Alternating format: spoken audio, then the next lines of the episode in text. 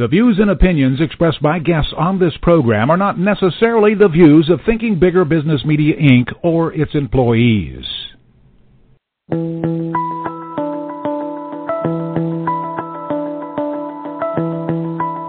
Welcome to Smart Companies Radio KC, where you can get the inside scoop on Kansas City's successful business owners and find out how they've transformed their entrepreneurial spirit into a thriving business.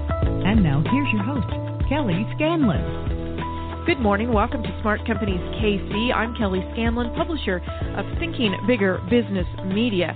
And I want to remind all of you that our 25 under 25 awards are coming up on March 8th. That's an annual gala. This year is the 13th annual. We're very excited about it because not only are we honoring the 25 small businesses that have fewer than 25 employees, but we are also honoring three legacy award winners, Mr. Donald Hall, Mr. Bert Berkley, and Mr.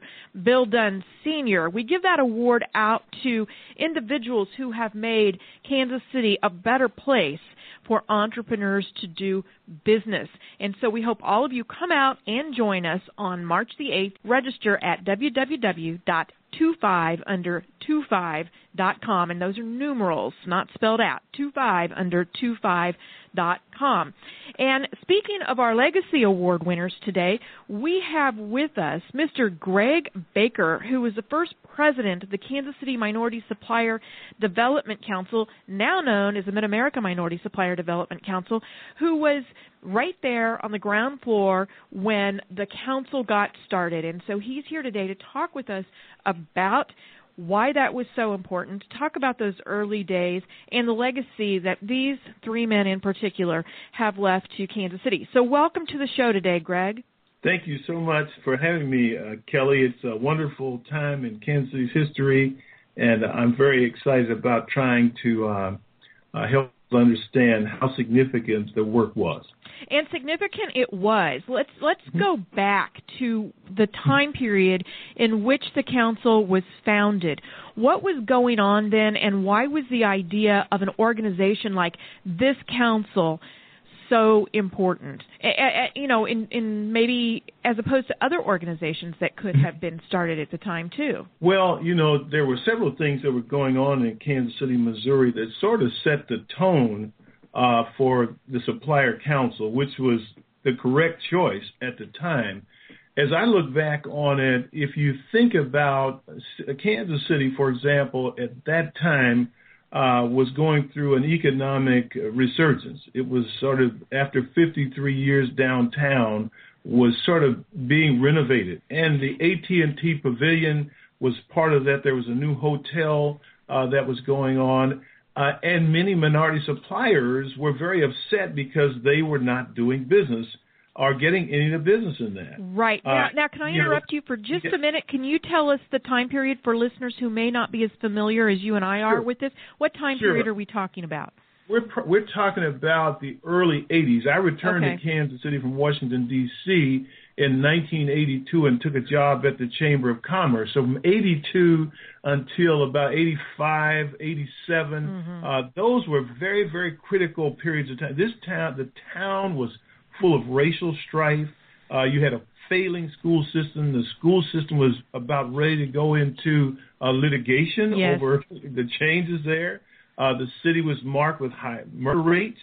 Uh, there were limited business business opportunities in Kansas City. I recollect that uh, ministers had uh, picketed the Kansas City Star because they singled out civil rights leaders and and really it was it was very difficult, very tough, and uh, the uh, civic and business community had been meeting behind the scenes uh, discussing this and they didn't know at that time what to do. Uh, and so what you saw, I mean, there were some group of people that wanted to study the issues of the minorities. Uh, that didn't go very far. Mm-hmm. There were others who wanted to segment out certain minorities and test it and just see what could be done. Uh, and then there were the minority suppliers themselves who were meeting with people around the country on what could be done about it, and they settled on the work of Chicago United, which was the real uh, beginning, the starting place for the National Minority Supplier Development Council. It's the place where the first, it was the birth of the first purchasing council in America. Mm-hmm. Well, suppliers of Kansas City uh, had uh, invited Steve Christie into the Kansas City community to talk to them about this as a potential program. And when he got through visiting with them, he convinced them that the purchasing council was the best way to go because it was all about uh, new business and getting access uh, to corporate purchasing, which was something that was non existent in Kansas City at the time. So if you can imagine uh, the the tension in the city, it was a racial powder keg in the city, and people were just not very excited about it. That our business community uh, was deliberately uh, working as hard as they could to come up with solutions, and we were meeting in the Chamber of Commerce uh, almost weekly to mm-hmm. try to figure this out. And ultimately, when the concept of a purchasing council hit the table, I, of course, was assigned to go study it uh, and to present uh, information about the facts of this to not only the Civic Council, but to the Chamber. Uh, and the decision was made uh, that it would be a purchasing council. I will never forget the meetings. They were just some of the most interesting times at all. But they settled on this purchasing council idea. The Civic Council stepped up uh, and supported financially uh, and said, "Let's get this program started." So, so their hope at that time was to mitigate and reduce the racial tensions uh, in Kansas City by creating business opportunities for minority suppliers. And you know, you have to understand, Kelly. Uh, not everybody was on board with this. Of course not. I mean, they were widely criticized. Why are you doing this? Why are you doing that? Well, uh, you know, the the guys that we're talking about today uh, at, at this celebration, these men were on board with this is the right thing to do. And and let me let me not uh, go another step without saying that while Don Hall and Bert Berkley and Bill Dunn certainly put their shoulder to the wheel, uh, there were five minorities that were at the table who yes. really helped to get that. And I want to call their names out because they made such a contribution, and the community should never forget them. That was Herman Johnson, Everett P. O'Neill, Willie Wesley, Bob Jones, and Hector Barreto. Those men were as passionate about this as anybody at the table, and they worked in partnership, worked in partnership uh, to get this going. And it was a big deal for them when when um, they learned of this one member concept uh, that they should leave the board.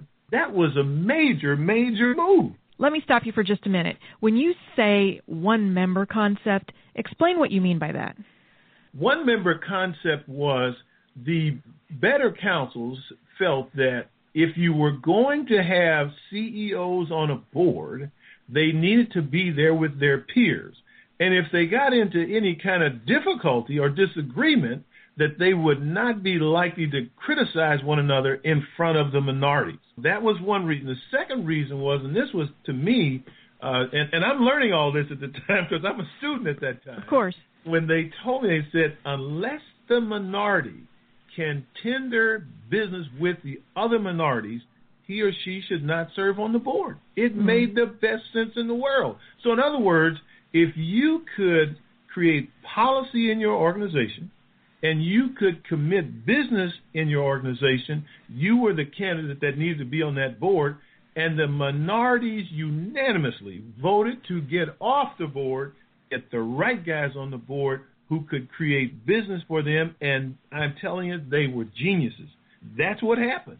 Yeah, and and that that was key. And the three men that we are honoring on March the 8th, as you say, they they weren't the only ones, but they they are the three that are still living, and they did mu- put their muscle to their shoulder to the wheel. I think is what you said. So what what exactly did they do? Because as you you know you painted a great picture of a not very pretty landscape in Kansas City at the time. Now this is accepted, but back then this was such a it, was a progressive idea, and as you said, not accepted by a lot of people. So, what did what did these men have to do in concert with the minority business leaders as well? What finally started to break down those barriers? They they did key things. The first thing that they did, most of them went back to their respective companies, and they set policies that said to their procurement departments, here's what we want to do. We want to do business with minority suppliers. And here's how we do that. There's a there's a video that was produced by KCP&L called A Dream Deferred. Get that. Get that because it is a detailed report by Drue Jennings, who was chairman of KCP&L at the time, and Bert Berkley, who, believe me, I, am going to tell you a little bit about him. Anyway, uh, these men lay out point by point by point on how you do business with minority suppliers. Now, here's a nuance to that. When when I gave one of my first reports to Bert Berkley on the status of minority suppliers, he was so alarmed. He said, if we don't ask the business community to give business to these minority suppliers of Kansas City, Greg, there are not going to be any left. Because if just just a minor digression to give you some statistics, in 1972, the state recorded 11,000 minority-owned firms uh, in the state of, of Missouri. Missouri. By the time I became active with the program in 1985, there were less than 2,400 in Kansas City, Missouri. And you, the real indices was there were 11 manufacturers in the early 70s in Kansas City, and that's the place where real capital intensive business is. That had dwindled down to less than four. So Bert recognized that. He said, "We no, we've got to stop this. We've got to ask the companies to give business to the suppliers." And I said to Bert, I said, "Well, how do you do that? These guys don't want you to give them anything and other than an opportunity." He went to the civic council and he explained his program, and the civic council and other business leaders says, "We agree with Bert, and so we're going to do it." And they did. And I was in, I was I mean, I was aghast because I thought Bert was gonna get clobbered in this. Hmm. But that's not the way it worked out. The business community stood up and said, Count us in and they delivered. So so here's how it worked. Technically, when Bert was on board, I would go out and I would call on companies every single day. Not a day went by I mean, I remember recording in one November over a hundred firms that I talked to, documented it, and went back. And Bert and I would go over each and every one of those. We're seeing three and four companies a day. Don Hall was did did it in a similar fashion. He took a page out of Bert's book, and when I when he was chairman of the board, we did it in a similar fashion, a similar way. We met at the American Restaurant almost weekly talking with uh, business people about doing business with minorities. And it was clear there was Kelly. There were some companies I went to. I mean, I could not believe their attitude.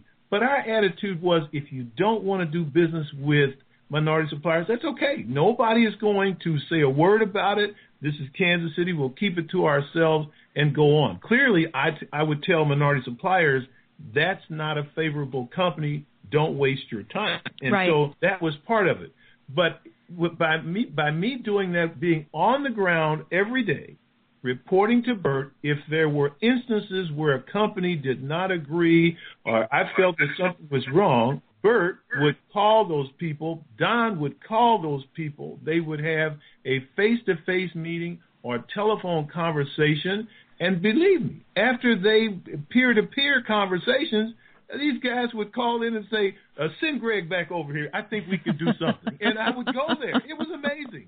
It was absolutely amazing. And so, so of course, they had a plan, and the plan worked. And I was excited about the work because I said, "Hmm, this formula is the formula." And and here was. So I would come back to the office notify all the suppliers that might have been related to that business.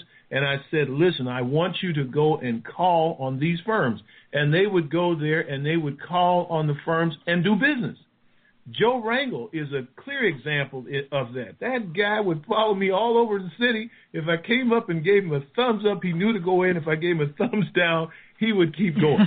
and, and so, so it worked out. And we saw numerous suppliers who did not believe that this would work in their behalf, who their attitudes changed. Mm-hmm. Uh, we we started seeing much more of an upswing in Kansas City, and clearly it was because the Civic Council and these leaders, Bill, Bert, Don, Drue, uh, Rich Vagey, and a number of others, they did the groundwork of saying this is the right thing to do for our community.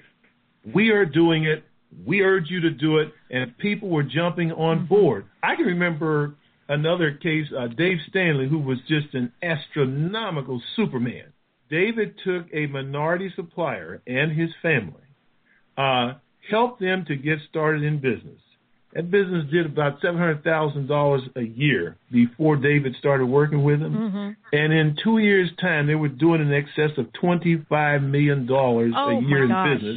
They'd gone from three employees to seventy, and it was specifically because David, the CEO, chairman of the board of Payless Cashways, he rolled up his sleeves and he made it happen. And the right. supplier delivered, and so you had a great partnership. And so we saw in our community clear examples of the buy-in. Many, many CEOs were lining up to do something like that, or and so so there was this flow of minorities uh, doing what they were supposed to do. We were training them, we were preparing them, we were knocking on the doors. There was a presence here, and it involved the entire community. It yes. wasn't just KCMS DC. It was the the civic council, the business community, the small business administration.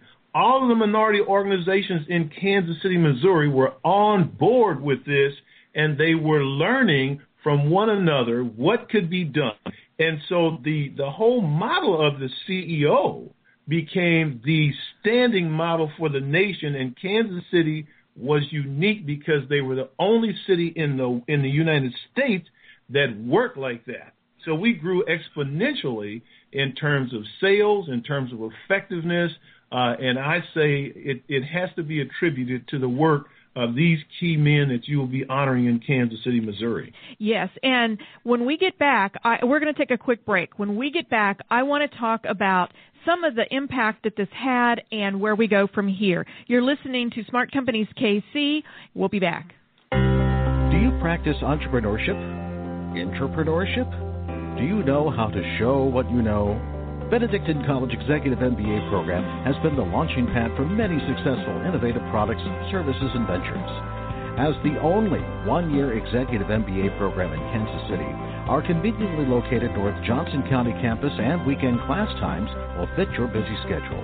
Go to benedictine.edu slash EMBA to learn more about our program. This is Devon Blumberg, host of Divine Leverage Success from the Inside Out, and I want to tell you about an exciting event for our listeners who are in the Kansas City area on the 27th of February at 6:30 p.m. at Johnson County Community College. A green affair is an opportunity for a very small donation for you to come out and enjoy 15 locally sourced restaurants and their signature dishes, a sampling of their delightful food to support five local nonprofits who are all engaged in green initiatives in the Kansas City area. So if you're someone who wants to do business with green commerce, you want to bring green initiatives into your business, or you just want to support a really good event and have a great time doing it, go to my Facebook page, Devon Blumberg Biz on Facebook. You'll see a posting and a link at the top of the page where you can register Thursday, February 27th and enjoy a green affair.